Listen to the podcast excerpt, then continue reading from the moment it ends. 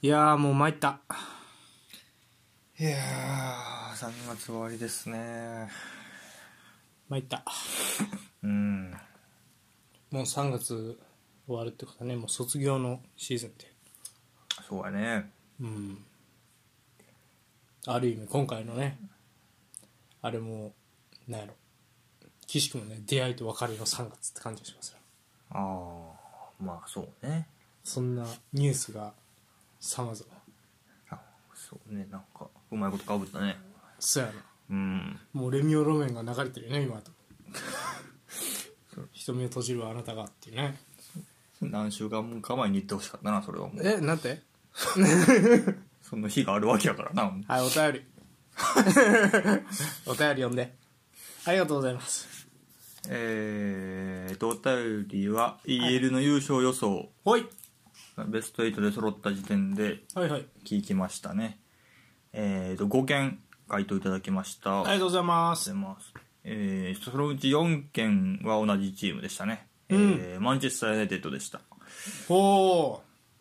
で、えー予想がお二人書いてくださったので、内容ね読みたいと思います。ありがとうございますえーまず、平木さん、う。うん。えー無論ユナイテッドです。はい。えー僕もポールさんと同様プレミア優先で進めてほしいところですが、はいはいバルセロナに勝ったあたりから EL 期待しちゃってます、はい。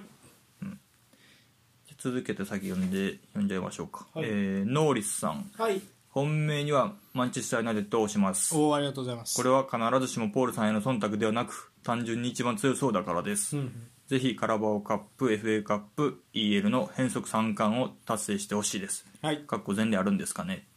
えー対抗はユベントスで今季のセリエ勢はレベルが高いのでその中で実質2位の実力は高く評価されるべきだと思います、うん CL 権を狙う意味でも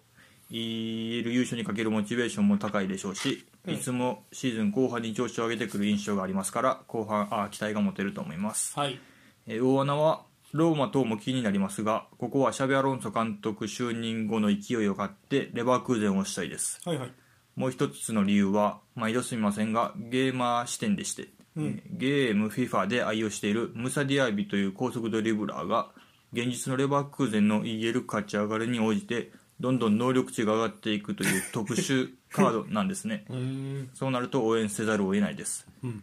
同じ種類のラミラのカードも持っているのですがあの持っているのでセビージャにも頑張ってほしいのですが今季のセビージャはちょっと押しにくいなぁということで以上の通りでお願いいたしますはいありがはい。ありがとうございます。とうございますユナイテッドねもう平木さんはユナイテッドファンやねもう5件中さ、4件がいないと。うんあと1件も。後ほどいますよああな。うん80%がいないって言ったね。うんどうすかまあまあ本命にはなってくるんじゃないですかああ、なるほどね。調子なと見納てくると得、納得。うん、まあそうねまあゆうべかやりとかやろなまあ現状見てるとってあ感あ、じなるほどね。うんまあそうねバルサに勝ったしなっていうのはあるよな確かにせっかく勝ったし勝ってほしいよなっていうのはやっぱり出てくるよねうん。うん全チームつぶさに見てるわけじゃないけど、うんまあユナイテッドもユベントスも見てるやんうん身としては両方ともレバークーゼンには多分及ばへん内容はいやそうテーバークでいいめっちゃいいへえー、あんまアーセナルとこと変わらんと思そんなにういやうん普通にやっぱバイエルンと打ち合って勝ってるからねバイエルン相手に普通にボール持ってうんマネがプレッシャー来てるのにセンターバックとか全然ビビってないへえうんなんかねうんちょっとなるほどと思った ちょっとすごかったなそのレバークーゼンとねバイエルンミュンヘンの試合見たんやけど、はいはいはいすごかったよへえそうなんやうん、343やったけどまたトゥヘルとも違うどっちかっていうとアルテタっぽい何回も何回もやりやり直すみたいうんうんな感じだったなんかその内容で見るとうんうん確かにレバークーゼンあると思なるほどねう、うん、まあでも内容がいいからってトーナメント戦勝てるとは限らんからそういう柔軟性とか考えるとユナイテッドかなとは思ううねんそう引いてそうそう相手に主導権握られてもなんとかカウンターとかセットプレーで点取って勝てるのはユナイテッドかなっていううんなるほどいろんな局面に対応できるのはユナイテッドかなって感じじゃあノーリスさんの大穴もうん全然あり可能性そあうるってという思かうね、ゲームの FIFA ってうんこうカードを使っていくうんっていうカことカードを使うなんかそういう遊び方もあるみたいね選手のカードをみたいなうんそういうやつなんやなんかそうウそうイイレ的なやつウィル的な遊び方もできるしそういうカードで自分だけのこうチームを作ってみたいなほうほうほでうそのカードが現実世界と連動してて能力がどんどん上がっていくとかそれ面白いなうんそうそのすすぐもうリアルタイムで連動してくるのがそうとかまあ昔のねあの何年のロナウドみたいなとか、はいはいはいそりゃそうやな年によってうんマンチェスター・ユナいイテッドのドリブルキレキレのロナウドうんうんうんみたいなのがあるんじゃないかな確かでベッカムのレジェンドカードとかまあはいいはいはろいいろ遊べんねんけど、はあはちなみに持ってないけどね なんかあうんそうそうそんな感じで確か遊んでるはずあなるほどそういう感じか、そうそうそ確かにリアルタイムの連動は面白いう面白いと思うね、うんあの実際に普通にプレイしててもリアルタイム連動するからね調子とかあそんなもん一試合一試合でってことあまあ EL 勝ち上がったらそうそうそうどんどん上がっていくってことかまあそうかうーん大変やなでゲーム作ってるわもう毎試合毎試合そうだから、うん、逆に言うとねなんでこんなその俺 FIFA のデータって結構参考にしてんねん試合見る前とかはいはいはいはいなんでかっていうと多分サッカーにサッカーの観察に一番お金かけてるのは彼らやと思うゲーム会社やと思まあそんななリアルタイムで反映してくるんやったらうそうリアルタイムででの反映もそうやし、うんまあねその もう選手の量とかも凄まじい量そうやろなだからそう考えるといろんなデータ観測せなあかんってあいうのは下手したらねその辺のクラブとかよりも情報持ってそうやなって思うあゲーム会社なるほどねそうそうそすごいねこれはううんなんで結構楽うんうーんっていうね感じですなるほどはいありがとうございます皆さんで最後もう一件が、はいはいユナイテッド以外ですが、うんローマでいただきましたはいあえりがとうー、理由もいただいてますね、はいクレメンティアさん、おいどうしたんマジではいはえいーサッカーと関係ないのですが、うんローマという街が好きなので願望を込めておおえー古代ローマ史やイタリア美術が、いイタリア美術好きが高じてうん一人旅をして以来、エースローマの試合を少し見ていますへえ泊まった安宿の名前はラツィオファンを意味するものでしたがラツィオナーレみたいなやつだよねうんユナイテッドとユーベが本命でしょうけど、うん ECL 制覇 EL 制覇 CL 出場にあれば華やかですねうーんなるほどはいはいありがとうございますすごい美術好きなんよねすごいねイタリアまで行って、うーんすごいねまあヨーロッパのなんていうの俺知り合いもすごいヨーロッパとか美術とか好きな人がいるんやけど、やっぱヨーロッパの京都とか奈良みたいなうんちょっとその古都的な雰囲気趣があるローマはローマうん、うんヨーロッパ全体の古いあの昔さめちゃくちゃ栄えてた都市みたいなだから京、うんヨーロッ日本でいう京都みたいなイメージまだあ、ローし、マ帝国を言うぐらいからな、うんすごかったよなそらいやでもクルメンティアさん意外えあれやんねクルメンティアさんどこファンやったっけマドリーファンじゃ日なかっ本たのそうやね意外やなまあまあ普通にまあねでもうんありがとうございますローマねローマはなよく分からんからなローマも俺は何にも信じてない 何にも信じてないいやでも分からんでワンチャンあるかもしれいなやい分まあそかれは分かららんんねよけどもう俺の中ではもうだだ下がりようローんマ評価まあねもうちょっともうちょっとやれるんじゃないかって思ってしまうねあのメンツを見るとねうんはいなん去か年だからカンファレンスカンファレンスリーグ取ってんやね初代王者やなだかうら、んで今年も EL 取って来年 CL うんがすごい綺麗な綺麗ですステップアップやねうんなるほどねまあトーナメント戦ってもなったら分からんよなまあ自分たちも膠着してるけど相手も膠着してて気づいたら点うんミスから点を取ってる、るっていうのがモーリーノの一つのスタイルやからはいはいはいある意味どのチームにももし膠着状態に持ち込めばうん50-50まで持っていけるっていうまあ点取られへんかったらな、うん PK まで行くわけでそうそうそうそう、うんそう考えるとね、まあ、分からへんね逆のブロックから上がってくる可能性もあるなってそうだねことを思いましたうんはいということで皆さんありがとうございまありがすとうございますということでじゃあ今週ね結構その別れのニュース多いんですがまあそれをやっていきますかボールさんはいじゃあ行きましょう私がインテリスタッドさんそしてお相手マインユーファンポールででいでいでいでいでいイエイニュースのコーナはーいはいはいということでね、うん、えっ、と毎週今週あったねサッカーニュースをセレクトして語るニュースのコーナーですはいはいでは今週はねもうビッグニュースいきましょうか、ちょっとびっくりしましたねそうね。はい、えー、3冠を狙う、えーバイエルンミュンヘン指揮官を電撃交代ナーゲルスマン解任トゥヘル承承認を就任を発表はい。はいということでうん。これはインターナショナルウィーク前ですねインターナショナルウィーク前に、えー、とバイエルンミュンヘン24日、えーナーゲルスマン監督と,、えー、と3人のアシスタントコーチの解任でさらにその後すぐにトーマス・トゥヘル監督の就任を発表しましたトゥヘル監督とは、えー、と25年6月30日までの契約となるとうん。はい、ということで10連覇中の絶対王者バイエルンミュンヘンはね、えー、と25節ブンデスリーガ25節のレバークーゼン戦で、えー、と1-2の敗戦逆転負けを喫して4試合ぶりの黒星うん。で現時点で、えー首位の座をドルトムントに譲り渡したとうん。その結果を受けて、えーナゲルスマンを、えーバイエルンミュンヘンは解任したとうん。もう早くもね、あのーまあ、有名なロマーノさんがねすっぱ抜いてたニュースなんですが、まあ、ナーゲルスマンはもう解任となってでその後すぐにあのフリーだったチェルシーを、えー辞めて以来フリーだった、えっとトゥヘルが就任するというような流れになりました。うん。はいということで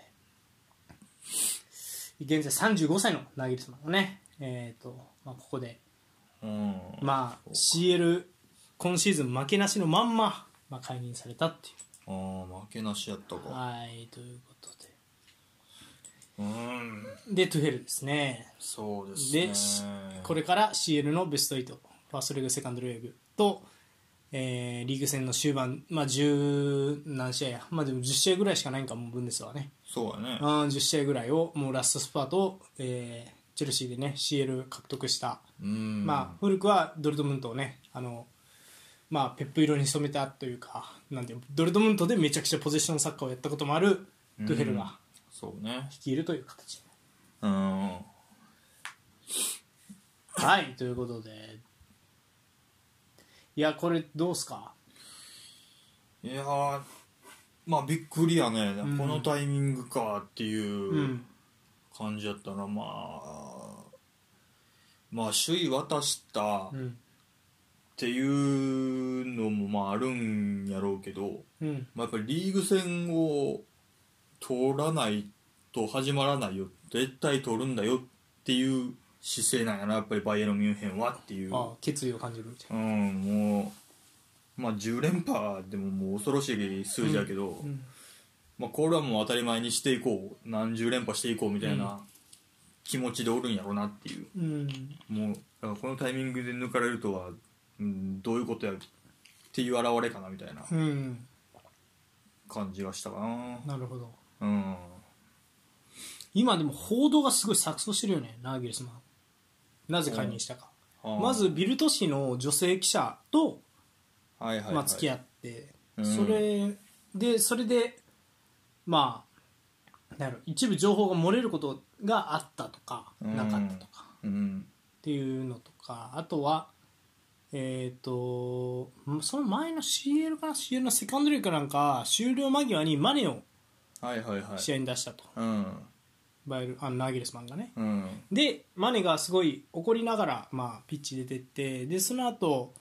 まあマネと険悪な関係になったからその次の試合ではマネを先発させたみたいなうんことがあってマネとの関係もこじれたし、まうあんそれそのマネだけに気を使う姿を他の選手にも見られたみたいなうんところが原因なんじゃないかとかうん出てたねそうであとはまあえっ、とナーギルスマンの擁護派と否定派2つにクラブの選手たちがね真っ二つに分かれてたんじゃないかみたいなうん報道とかまあいろいろされてますわなそうですね、うんまあそうだからいろいろな問題はあったんやなって感じやなうんあんまり結果さだけじゃなくてうんこまごままあ追いかけてはなかったけど、まあうん結構でかかったのは、えっと、ノイアーが怪我したじゃないですか、はいはいはいウィンターブレイク中にうんそうスキーってねワールドカップの後ねそうそうそうでそれでまあそれによって怪我して中怪我したことによってなんかノイアーが負傷してでノイアーとすごいなんていうのかな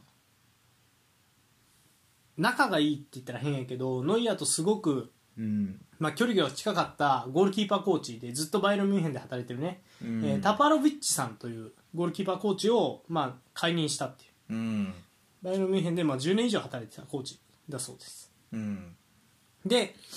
まあなんやろな協力方法に関する相違が決め手だったみたいなちょっと抽象的な表現でこのタパロビッチさんが解任されたっていう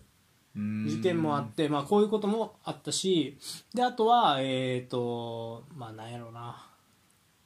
うんナギレスマンうよく一番よく言われてるのはでもやっぱり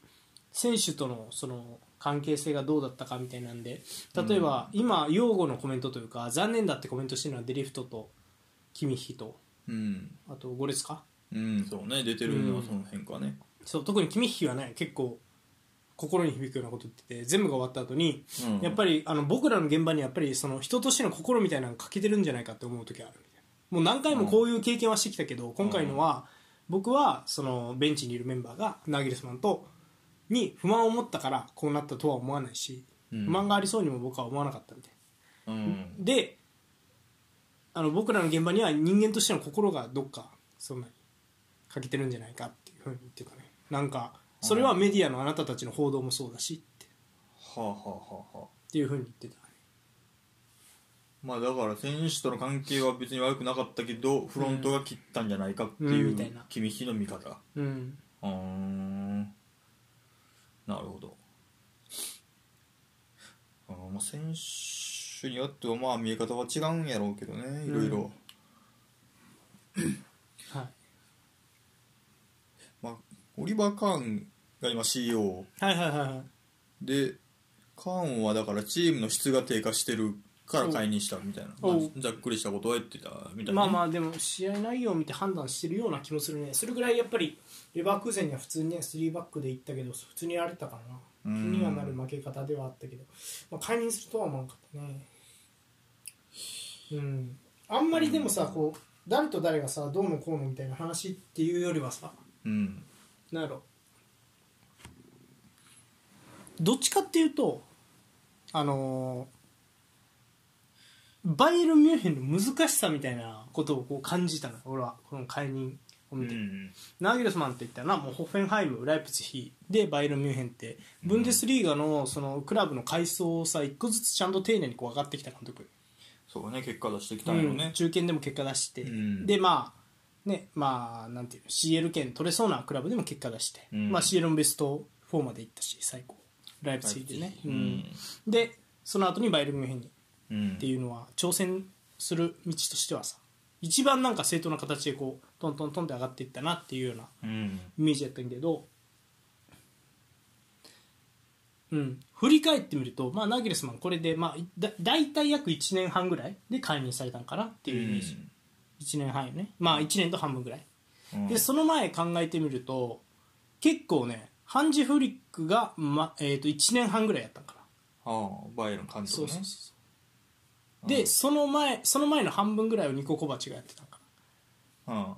そうでニコ・コバチの前ってなると多分、まあ、ハインケスが引き継いだとかあってんけど1年半ぐらいやってそのまままたねこう解任されたのがアンチロッティうんはあはあはあなるほどなんかそれぐらいのペースでこう考えてるんかなみたいなことは思うちょっとうーん最近だから一番長くやったのはペップじゃないかな3シーズン2シーズン、 3シーズンぐらいやってたか3シーズンかな、うんそれを考えるとうんあのー難しいクラブなんやなっていうなるほどね多分レアル・マドリードと並ぶぐらい難しいクラブなんですよ多分監督し続けるのもうん求められるものが高いからっていうイメージがあります、まあそうやな確かにそう見ると、ああまあそうねまあ結果を、まあ、出すのはまあもちろん、まあ、リーグ優勝多分もう義務付けられてる感じがあるし、うんまあ、そこは最低条件取ってくれよっていうのと、うんいう中であとだからもう選手との関係性とかうんをどう保っていくか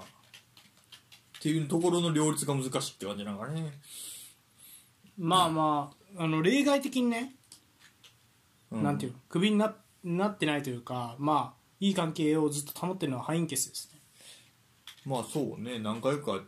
そうそうそうやってるのかうなんなんあのまあアンチェロッティの後を引き継ぐみたいな形で暫定監督みたいな形でやったこともあるしうんという感じかなであの解任のされ方も、うんまあ、ペップも含めてちょっとペップ以降みたいな話になるんだけど、うんまあ、2パターンくらいあるなと思ってうん多分2つのこうセーフティーがどっかにかかっててどっかに引っかかって監督を解任するみたいなは感あはじだったあはあはで1つはあうんそもそも成績がダメ、うんもしくはえっ、とそこにいるブンデスリーガトップのうんドイツ人選手たちを満足させられなかった、うんで見なされて解任されるパターンがワンパターンはでそこをもしそういうことをなんとかこうクリアできたとしてももう一つ残ってるのはいうんチーム方針とぶつかってうん辞めるもしくは解任うんの2パターンあるなとはあはあはあで例えばアンチェロッティは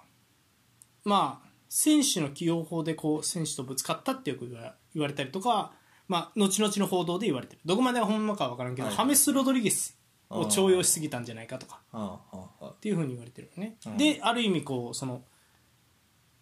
ドイツ人選手たちを満足させられなかったうんなるほどそうで例えばペップはドイツ人監督たちはあ選手たちは満足させれたけど、うん結局補強の問題とかあとは長年チームドクターを務めてたねバイエルンミュンヘンのチームドクターをややってた人物と対立してうんでその人物をまあ解任したんやけど、まあ、結果的に自分から契約更新しないみたいな形を取ったっていううんで多分そこはまあディレクターなりそのバイエルンっていうクラブのそのやり方とは合わなかったもう一個の後者の方ね総校舎の方あみたいな多分2つの2層があってああでナーゲッツマンの場合はもう第一の関門でダメだったかなってあうんで例えばハンジ・フリックは第二の壁でダメだった多分補強方針とかが合わずにやめていったよねあの人内容はめちゃくちゃ良かったけうんそうねうーんど、うん、っていうイメージですねなるほどだからなんか結果さえ出せばいいみたいなうんクラブですらない結果さえ出せばいいやったらアンチェロッテはリーグ戦優勝してるからクビにはなってないはずみたいなあ結果も内容も求められるっていうーまあドイツまあそうかそこもなんかこだわりありそうだな確かになんかうん、特にドイツ人そうねで例えばさその方針がぶつかってやめるにしろ方針を決めてるのは誰かって言ったらそれはバイエルン OB の経営陣なわけじゃないですかうんちょっと前のヘイネスにしろまあ今のオリバー・カーにしろうんっていうねまあバイエルンイズムうんみたいなねうんまあそう思うとレアルより難しいかもしれないな,、うんねなんかめちゃくちゃ難しそうだそねんなスペイン人にこだわってるとかあんまなさそうやしレアルレアルはまあ結果さえ残せばみたいなとこあるしね、うんまあまあもちろんでも、まあ、レアルもねあの勝ち勝ち方にもこだわってねうんあとはまあ方針とかもちょっとね、まあ、はちゃめちゃやった時代もあったけど今はもうマイルドになったんじゃないですかまあそうね別うんに結果出してりゃ勝ってればいいみたいなうんとこそうろだと思うはあるんかもしれない、うんまあそうねまあドイツ人をしっかり使いたいっていうのは確かにありそうよねやっぱあとはドイツね代表のそのトップの選手たちをしっかりこういうことを聞かすっていうのはなかなかね難しいんじゃないアンチェロッティでもうまくいかなかったんやろうなっていう気うがする、ーんそうやな、難しいねうん、難しいと思うねでナーギルスマンは、まあ、ここでね、まあ、あとなんかもう一個介入の理由になったのかどうかわからんけどナーギルスマンはこのねあの代表ウィークのオフにあのスキーにあーはあはあ言ってたねバカンスでスキーに行っててうんでそれそれもまあ解任の理由になったんじゃないかみたいなジムが巻き込んでるのに何してんだみたいなね、うーん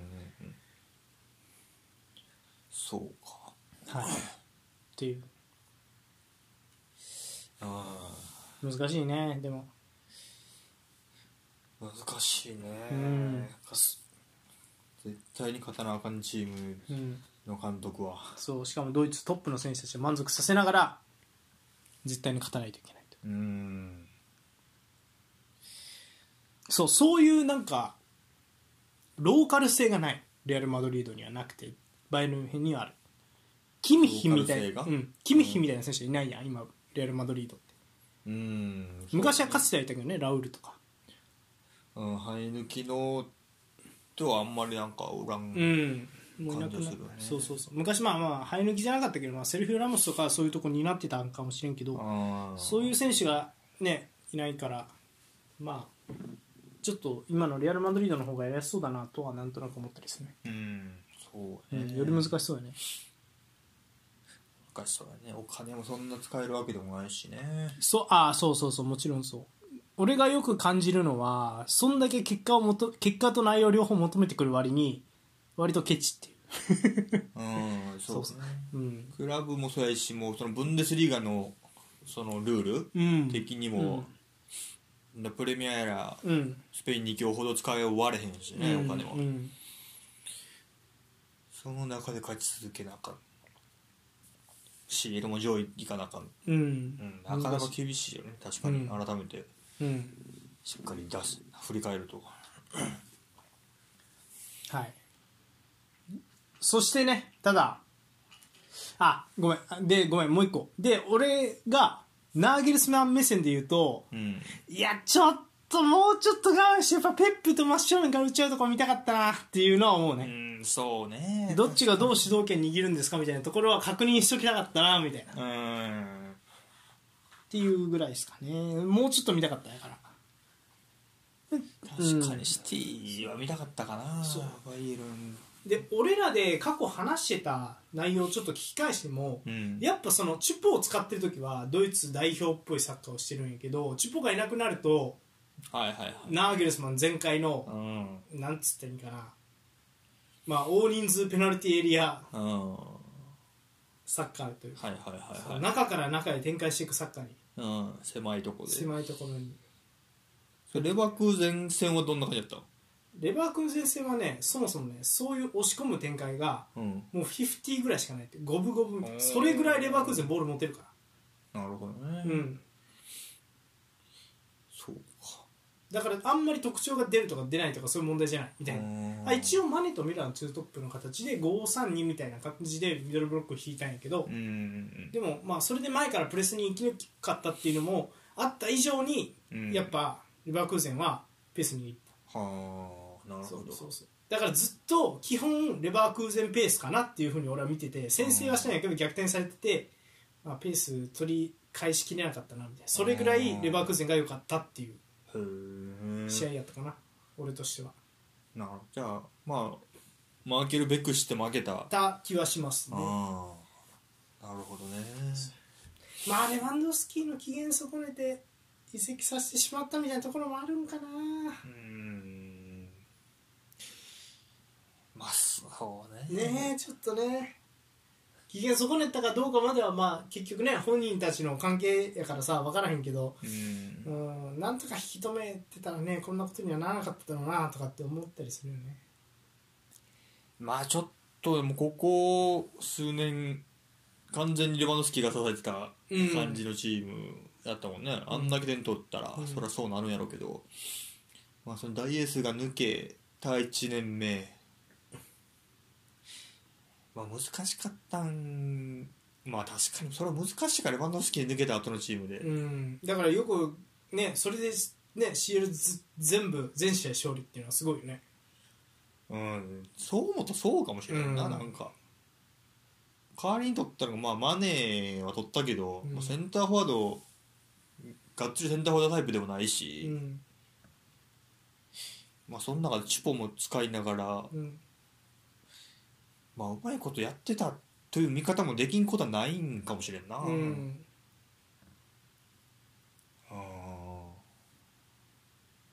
そうだねだからこれあ難しいねだからこれまあまあ、まあ、見たかった気持ちの方が強いかもしれんななんか最後までとりあえず今シーズンはああそうね確かに優勝しようがしまいが、うんリーグ戦、うん、シールでもシティに負けようがかうん勝とうが俺も同じやね最後まで見たかったそうねその後介入しても遅くないんじゃないかなって感じでしたけどでもそれそれするとドルトムントにまくられる可能性もあるなっていうところを判断してないのかないやトゥヘルは大変よこれそうですねマジシャントゥヘル登場あー半年で CL 優勝しちゃうとこそうねもう半年もないけどもうえ2ヶ月ぐらいしかないんか2ヶ月もないの、うんリーグ戦にかけたら10試合ないんやあ多ー分10試合ぐらいかどうですかプレミアリーグでトゥフェルの快進撃を見た身としてはいやーどうやろうねリーグ戦あと CL もねうーんいやもう一発目がドルトムント戦やろうんドルトムントディアクラシカだね今週末か、うんこれはマジで大一番も大一番うここ10年の大一番といってもバイエルン的 にはリーグ戦取るか逃すか の確かにねいやまあそれはドルトムントにとってもしてるうんドルトムントはアディエミとか向こうとか帰ってきてるらしいねだんだん怪我人がこれはすごいことなるやろな、うんこの試合はそうでもここに今まさに俺があの昨シーズンから言い続けてきたことが結実しつつあるよねうん今年こそドルトムントが 今回こそは取るかもしれんそうねいやーうんまあそうやな、この試合にかかるものがちょっと大きすぎる大きいなよちょっとうんあとあのドルトムント出身じゃないですかトゥフェルって、うんマインツそうね、うんやるんやなってそうやなそこは思ったな、うんまあでもあんまりそういううんちょっとねあんまりそういうそこまで考えてクラブ選んでなそうやもんねトゥヘルがうんなんかあそのなんていうの自分とそのクラブの歴史とか質とかが合うかどうかみたいなことはあんまり考えないんかなみたいな結構ドライよね、トゥフェルってだから強いと思うんやけど、うんなんかもうとりあえずはいうんそうオファー来ていいチームだったら行くみたいなーうんでも多分ペップとかクロップとかって、うんそうじゃなくてその勝てる以上の何か自分にその環境が本当に合うのかとか、うんそのクラブの歴史的に自分がやろうとしてることができるのかとか、うんクラブの体制も含めて、うんっていうのをめっちゃじっくり考慮した上で選んでると思うよそうねまあクロップはやらなさそうやもんなバイエルンなんかそうそうそうそんな感じがするまあいずれやるかもしれんけどねドイツ代表あたりはでも、うんうんバイエルンやるかって言われると、うん、そういうのはそういう道あえて選ばれ選ばないしっていうような人に俺は感じるうんだけどトゥフェルはその辺ドライやからでもだからこそ多分そう CL 目線で言うとペップやっつけるのはトゥフェルやと思うね出てたななんかそうだもん記事ペあ本当ップが苦手だよトゥヘルがうん苦手やと思うにうん苦手やと思う苦手やと思うし何してくっかは一番分かんない監督よねうんもうし正直ペップもクロップももうこうでしょっていうのが分かるけど、んトゥフェルは分からんそうやね3バックであー3バックで入るかもしれんしうんうん4バックで普通に打ち合ってくるかもしれんしみたいなその幅がすごいあるよねうんうんうんそうやねいやまあでもこの短期間でどこまでほんま短期間やろな、う、んそうどこまでできるかね今うんではそうただまあ一ついい点があるとしたらきあのなんだろう引き継ぎやすい基盤はあるよねドイツ人監督やったしナギルスマンうん例えばこれがさコンテのあまあでもそうねいやだからコンテのん待てよあそこ関係ないけどまあトゥフェルとしてはやりやすそうには感じるけどナギまルあ、さシんのン後プルに母国やしね母国やし言葉とか問題ないしあとはまあ一応つなぐサッカーみたいなコンセプト自体はトゥフェルがやれやろうとしてるサッカーと似てるみたいなうんそうねトゥフェルは前も一回オファー来てたみたいなバイエルンがあそうなんやへでその時はヘーデスが嫌って言ってたのえかうな、んトゥフェルは別にやってもいいよみたいな感じだったけど、うんで結局コバチにその時はなったらしいけどだからまあトゥフェル的にはそんなにドルドムントやったからどうのこうのはその時からなかったんじゃないかみたいなあーうんうん、いやーどうしてくるかねこれは、うん楽しみですねあのとりあえず今週末やなまずは、うん楽しみ大ですね一番うんまずまあフルスってのはしねトゥフェル的にはそうやねトゥフェルダービーやねこれはねうんいやーまあ本当楽しみですはいでまあ俺としてはバイエルンミュンヘンはね今シーズン CL 優勝予想の本命だったんでとっさん的にはおーほうほうそうねそうちょっとなんか、うん、現実味を帯びて帯びてきた気がするあなんかトゥーフィールの逆に帯びて方きがたうんトゥーフィールの方がおー俺はありそうになってきまするなるほどうんいや、あうーん、ナーゲリスマンのあれあのやり方やと、まあ、確かにトーナメント戦ちょっとなみたいなところはあったかもしれないどっかにポコッと負けるみたいなことはありあるんかなとかって思ったけどうんトゥーフィールの方がなさそうな気がしますそうね、まあ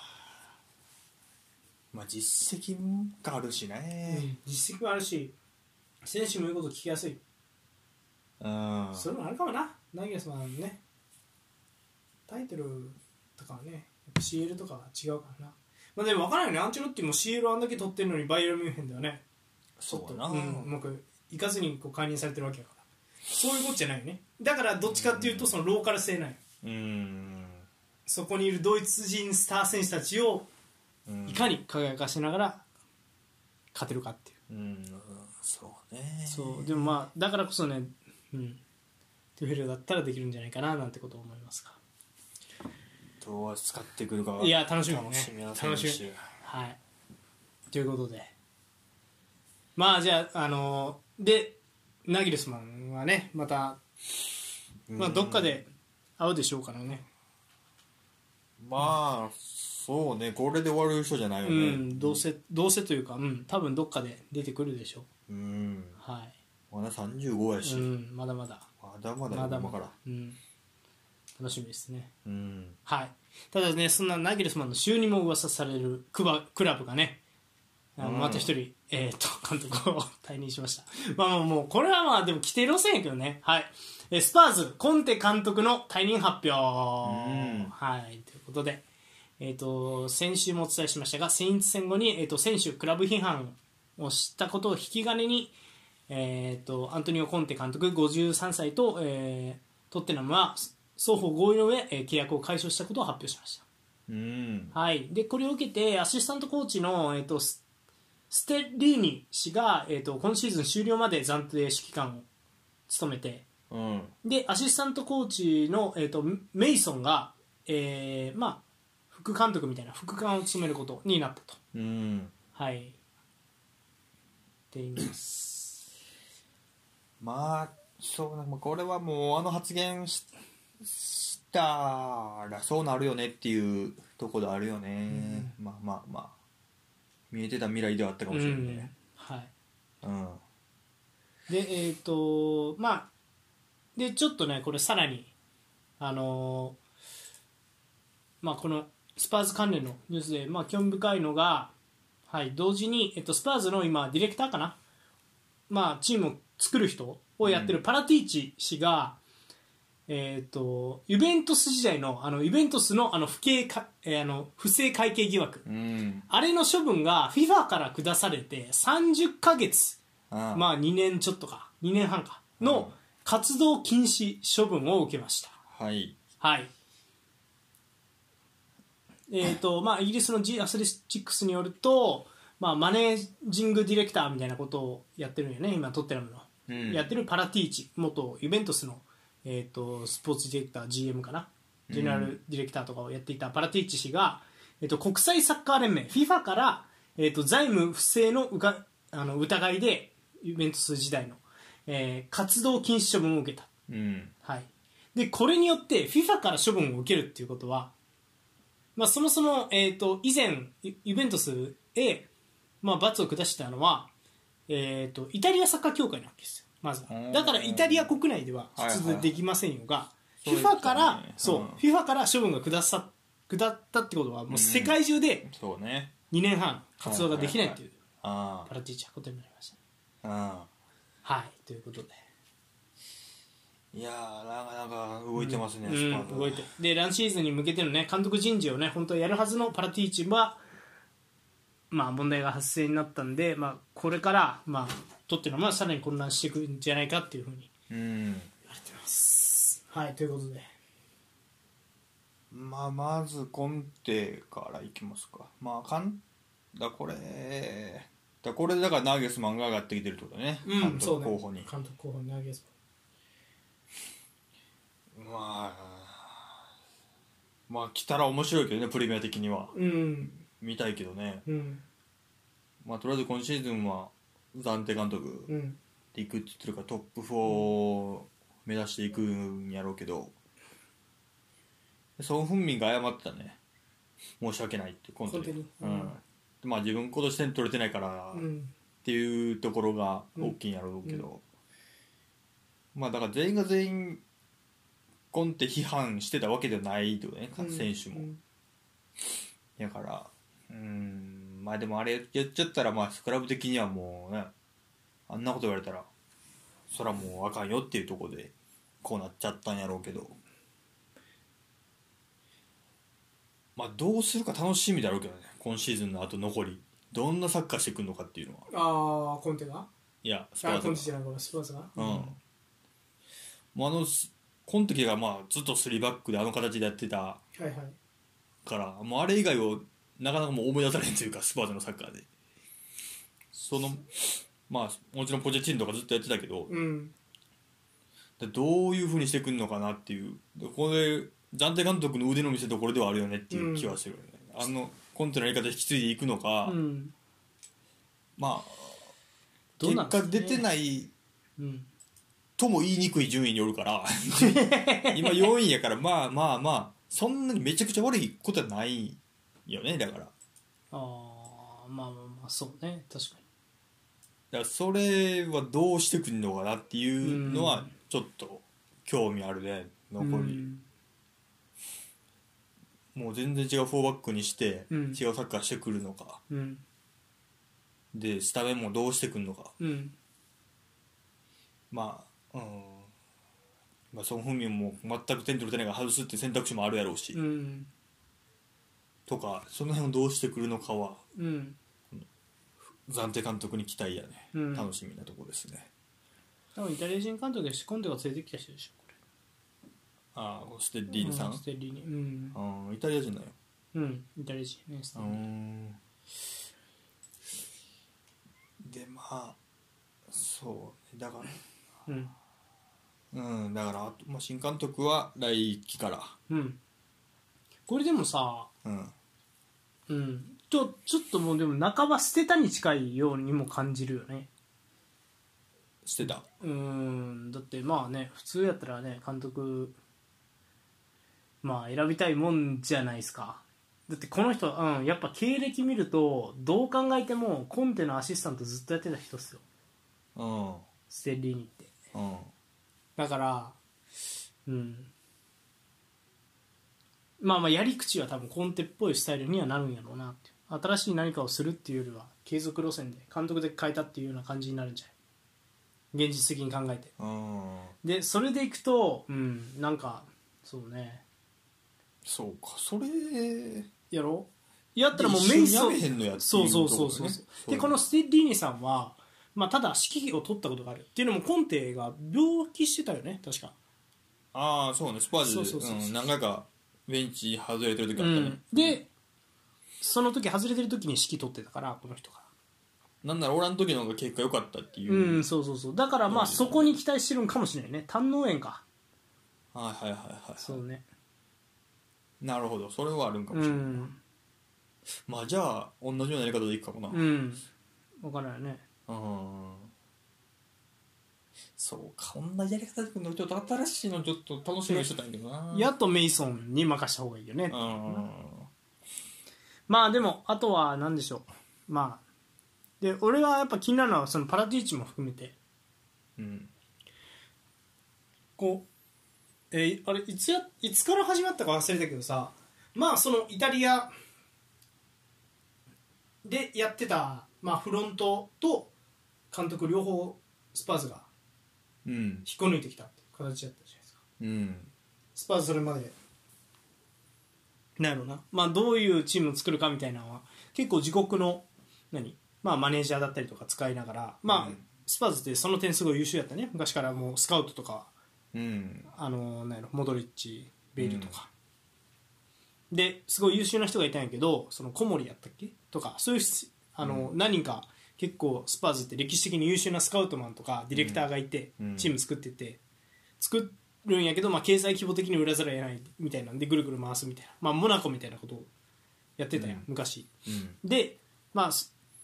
ついになんていうのスタジアム完成して、うんそういうことも必要なくなったわけ、はいはいお金を使えるぞとうんでもその頃にはもうそのねそういう優秀だったスカウトマンとかはもういあのリバプールに引き抜かれてとか、うんいろんなところに確か引き抜かれてるよねうんでその結果まあじゃあどうしようかってなった時にイタリアから パラティーチっていううデんィレクターを連れてきて、でその人がまあサンと呼んだけどダメでコンテ監督連れてきてでこれからこうイタリア体制が始まるっていうところでまあ偶然というか運悪く イベントス事件の流れ玉でパラティーチもダメになってでコンテもまあ1年半まあ俺はもう予想通りこれぐらいかなっていうタイミングでやっぱりブチ切れてやめるっていうはいはいはいそうどうす次どうすんのじゃあーあっていうのはすごい気になるそうね確かに路線ごとあーでそれを満足させれへんともうめちゃくちゃ噂になってるけどハリー・ケインが出ていくっていう可能性もあるよってはいはいはいはいまあそうね一個転換期来てる感じするな、うんスパーズ、うんそういう意味でもそうそうでハリー・ケインはね本当にどうするか問題は結構あると思っててうんでこのハリー・ケインの状況はすごいあの時のそのファン・ペルシーが移籍した時のアーセナルとも似てるよねほちょっとこうその何チーム的にそのうん、何やろ得点王も取っててスーパースターなんだけどやっぱりちょっと周りがこういろいろ噛み合わなさすぎるクラブの状況がみたいううん、なでなかなかタイトルまで届かないみたいなでそれがうんって思ってるところにマンチェスター・ユナイトが手を差し伸べてきたみたいな状態よねうんなるほどあの時と似てるなって感じるファン・ペルシーがアーセナルからマンチェスター・ユナイテッドに移籍した時とあー年齢も近いんちゃう30とかやうんなるほどね、ろうんまあただケインがなもうなんかマジで何もあの報道は俺もう信じないようにしてるのよ俺はあそうなんやもう獲得報道もう5年ぐらい言われてると思うよケインもうまあそ まあそれそうユナイテッドだけじゃなくていあーろんなチームにうん移籍の噂うんは確かにシティユナイテッドねうんまあ様々やったなまあただまあ動かずずっとおるわけでまあそれまでもタイトル1個も取れてないわけででも追り続けるでまあいよいよ30見えてきたぞ年齢的にまあ動くならマジでもう今の気はするけどまあただこれまで動くタイミングがあった中で動いてないわけやからうんまあ俺はマジで発表確定出るまではうんまあまあ噂でしょぐらいにしか思われへんなっていう感じだ俺やけど、うんまあでもこれでケインまで抜けたらリビルドよねちょっとなそうでも作り直すっつってどういう方向性で作りますかみたいなことをか思ううんそうだね、うん誰を軸にそう誰とかまあどういう方向性でとかうんみたいななんかさ来シーズンからさ確かモナコのさスカウトかディレクターかなんかがさリバプール行くとかっていうニュースもうん確そうかあだよったよねだからほらディレクターが辞めるやろ今シーズン限りで確かリバプールねリバプールうんうんだからなんかモナコの関係の人が就任するんじゃないかみたいな噂あかーまあ結果が分からんけどみたいないろいろ噂されてるけどうんどどうするかが気になるね俺はそうだね、うんこのまま例えばイタリア路線で行くんやったらデゼルビとかあるよねステップアップさせてうん例えばねまあ、ディレクタ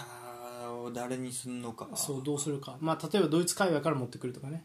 うんまああるそうそそううあるかもしれんな、そうなってくると例えば誰やろまずはヘアハーゼンヒュットルから始めてまあちょっとレッドブル行きかかった監督とで優秀そうな人、まあ、今ブンデスにいっぱいいるからそれをちょっと強奪するとかっていう手もあるよねドイツ路線うんまあいろいろ路線は考えられるまあなんかこれを機になんかその方向転換するのは全然いいと思うけど、うんしてあのビッグシックスにはいてほしいなっていうなんかそのその前まではビッグシックスと言われ方はしてなかったわけで、はいはいはいまあ、シティスパーズが入ってきてビッグ4にでビああッグシックスみたいなやり方するようになっうんたうんからその前の時代には戻ってほしくないなっていう、うんその弱体化というかうんもう全然トップ争いも絡んできませんやんみたいなチームにはなってほしくないなっていうああなるほどねどんな方向性でもいいから、もうリーグ的にも面白くなくなるしそうなるとっていうのはあるなでもそれはでもなんかこう対照的にしょうがないんじゃないですかなんかチームのサイクル的にこうねそのねその理論でいくと、うん昨シーズンの満遊はうんビッグシックスじゃなかったよねうーん内容も結果もうんまあ言うて6位に収まったよああまあ最後ね、うんああなるほどなまあ確か内容的には全然やったけどうんとかそのとりあえずなんとかそこには収まってくれっていうあそのあなるほどね10位争いするようなチームにはなり下がるなっていうそれで言うとだからもうチェルシーはじゃあトップ6じゃないみたいなこうなんかやっぱチームのさサイクルってあると思うこう循環あの生き物の集合体なわけやから結う局んチームってうんそうなってくるとどうしてもこう浮き沈みとかサイクルがあるじゃないですかやっぱあーいや、まあ、確か今シーズンチェルシーとかリバプールがもう調子悪いけどそうそうそうなんかそこはさこうじゅんぐりむっくりやから次はこう沈む番でまた浮き上がってくんじゃないかみたいな感じのそのうそう伸びるためのこうための時期なんじゃない今からがってんいでうそれ気ががす5る年も10年もなってくれるなよってことああまあねチェルシーリバプール1年でなんとかくれる多分トップ4争あー4争いぐらいにはとは思ってんのよいやわかるチェルシーは分からないね多分来るのよ絶対そんなこのままおーチェルシーは来る絶対来る来年も10位のチームではないああんな金使っていや俺はだからあんな無茶な金の使い方をせん堅実さがなくなったっていうふうにも捉えられるよね堅実さなんかもともとあったかと思うけどねいやだからチアゴ・シューバーをフリーで取ってくるとか堅実じゃない今思ったら活躍見込めるのよねみたいなそのムドリクをアーセナルが欲しいって言ってるからって言って強奪強奪してみたいなそのあんまりこうチェルシーっても計画性がないやんうんなんかそういうところ含めてちょっとビッグシックスっていう形態がまたちょっと変わりそうやなっていう印象もあんねんうんよく分からんなみたいなそのやり口がでシティはペップ問題あるしシティとリバプールはもうあるやんうんそこは監督じゃなくなったら何があるんですかっていううんいずれそうだから絶対こうサイクルがあるみたいなやっぱりサイクルあるとそはうそうそう思そううけどうんそれで言うとやからさそのサイクル的に例えばスパーズはケインをもう切ってゼロスタートみたいなうんことをした方がいいのか、うんそれともケイン生かしのまんま延命みたいな形の方がいいのかどっちだと思うちょっともう今シーズンはもう難しいかなってなったとして今シーズンって今シーズンってこと今今今ちょっとなかなかこう厳しそうじゃないですか正直あのまあコンテがドーンってなってうんで最近結果もまあなかなか出えへんしみたいなでベンタンクール今季絶望でみたいなうんうんいやケインはスパーズ的に追ってほしいんちゃう追った方がええやろあやっぱりベテランあなるほどねもう出てなかなか出てこんであのうんクラスの選手しかもユースからなうん確か G チームの選手生え抜きでにうんでもベイルもおったけどねベイルの時も同じこと言ってたかもしれないねこんな化けユ物ースやったっけベイル言うじゃなかったもうユースやったとしたら優秀なクラブやなうん、そうよねいや、でも分からんけどでもなんかやっぱそういう選手はちょポンポンとやっぱり出てきてるよね獲得でいうとモドリッチとかもそうだしうんまあ、うん、まあそうかだからあーまあそうねもう取ってくる選手が優秀な選手多いっちゃ多い、まあ、エリクセンやらソン・フンミやらも来てるわけやしそうね確かに今思うとウォーカーとかもな移籍高いとか言われてたけど、うん、今思うと高くなかったかもなって思うよね最近今のあ活る程度強いうちに引っ張ってこれるからなケインの後がも躍ねそうねうユースからうん、上げれるか、うん、一回沈んでもうたらなかなか難しいと思うよそんなお金使うチームでもないし、もともとねうん、でも昔とはほら体制が変わったからお金使うかもしれんやん今もう後そうなってくれたらいいけど、うんねそこよねうんなるほどでもポール的にはもうやっぱケインキープまあスパーズはキープちゃうかな、まあ、ケインのどう思ってるか分からんけど、でどんな監督がいいですかスポーツは前もでも選手も喋ったな誰がいいやろうな難しいねっていう話だなポチェッティーノが一番いいんちゃうかみたいなまあそうやなポジェッティのやったらまあある程度してくれるやろなとは思うよねピオリとかもありそうやね行くかは知らんけどうんそうねまあでもそう新しい風を吹かしてほしいなっていう気もするよなんかそれこそナウエルスマンぐらい来たらどうなるんやろうっていう、ナーゲルスマンはもしかするとちょうどいいかもしれないねナーゲルスマンからすると気を使わないといけないスター選手いないからそうねうんそれぐらいケインってそんな角立てるようなタイプじゃないやんうんなんかさ監督辞める時も毎回ケインはさモーリーニョにも感謝してるとかさうん結構なんていうのうん、そう波風立てないよねうん、そんなタイプじゃない、うんだからそう考えるとうんナーゲルスマンとか面白いかもね本当にねあーうんあそれで言うとあさっきの話だけどマネもそんなこと激怒するんかなとは思ってるんやけどねマネもそんな激怒するタイプかなっていうあ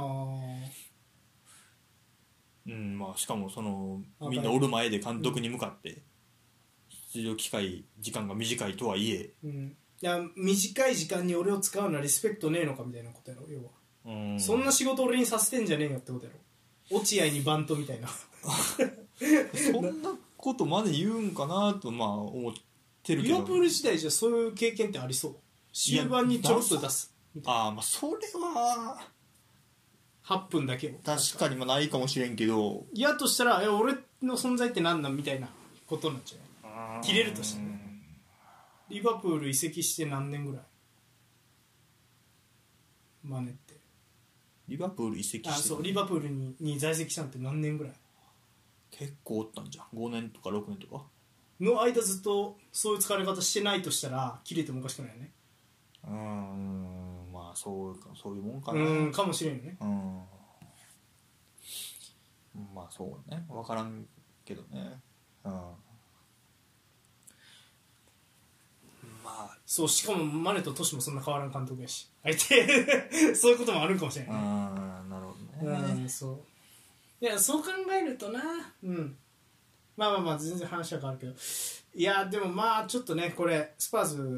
は本当今後ね俺の試案も言っていいですか、うんスパーズうんスパーズはねあのねイタリア路線で行ってみてほしいなパラティーチじゃないディレクター連れてきてアタランタのディレクターとかどうよ、優秀やと思うよ多分引っ張ってくる選手見る限りうんはとかそういう手もあるんじゃないとは思ういはいはいはいなるほどイタリア当選ね、まあでガスペッリーニが無理でもガスペッリーニの弟子たちみたいな人たちは何人もいるからねうんうんうんうんはいはいはいそうねだから継続してみてもいいんじゃないと思うイタリア路線みたいなはいはいはいまあ、めっちゃ金使えるんやったらミランのそのディレクターごと引っこ抜くみたいうんな、あのマルティーニが、まあ、大ディレクターとしているんやけど、うん実務やってるそのディレクターがいるんようんイタリア人やけど、はいその人の目利きも確かだって言われてその人を引き抜くとかねうーんなるほどうんみたいなちょっとイタリアの線みたいなのも面白いかもしれうーんないそれで勝てるかは知らんけどうん結局何やってもさん絶対勝てる道なんかないからこうそらそうどれか選ばなあかんねんけどうんそうそうせっかくやったら他他がやってないことをやってみたらっていうのは思うよねイタリア路線やってるとこないよ今うんプレミアでうんだからなんかそういうのも見てみたいなっていう感じかなそうねうんまあどう動いていくかスパーズがいやーあとやっぱケインかなうんシーズン終わりも含めてねケインの去就にも注目しますかうんはいということで まあこんなもんですかねうんはいいやで来週のお便りなんですがーうんどうしますむずいねこれねそうねナーゲルスマンコンテうーんなんでしょうね今シーズンいやケインじゃん逆にあ違う今シーズンどうぞケインがケインの移籍先あーケインの将来はどこだみたいなうーんまあ噂よく噂されてるとこ挙げてみようまずバイエルンでレワンドフスキの後釜って噂あって、言うてるねそれうは、ん、でシティの噂も完全に消えたから置いとこうまあハーランド来たしねマンチェスター・ユナイテッド噂あるね、ずっと、うんで残留うんその他って何かあるまあレアルとかも出てるあああベンズマの後釜うんレアルなもんかと、まあ、今あんまり聞かんかインテルじゃあ入れとこうかないなんでやねん分からんやろお前金ないんやろおい マジで事故をやるから 事故をやるからもうそれでも1億払い言われて るまあその4つぐらいよく噂に上がってる、うんまあじゃあその他ねここがいいとか思うんやったらねその他も入れといて、もしよろしければあの選択方式であるのであなたがもうねケインの、えー移籍先もしくは残留どれがケインのキャリアにとって一番いいと思いますかというのケインのキャリアにとって一番いいのを聞くんじゃないえーじゃなくていやまあそれはどう見るかは別にお任せでますああなるほどねそうやなケインはどうしたらいいですかみたいなどうなると思いますかあなるにする予想にするかじゃあ、んああなるほど予想ねそっちにしようかじゃあケインは今後どうなると思いますかで、まあ、スパーズ残留かマンチェスター・ユナイテッド移籍、えーバイエルン・ミュンヘン移籍レアル・マドリード移籍でその他の選択肢からお選びくださいうんはいということで 以上ですかはいはいまあいやでも今週は結構深く話したんじゃないですかがっつりねそうニュースス少なくがっつりと話してみましたうんはい、ということで、えー以上、ニュースのコーナーでした。前半戦終了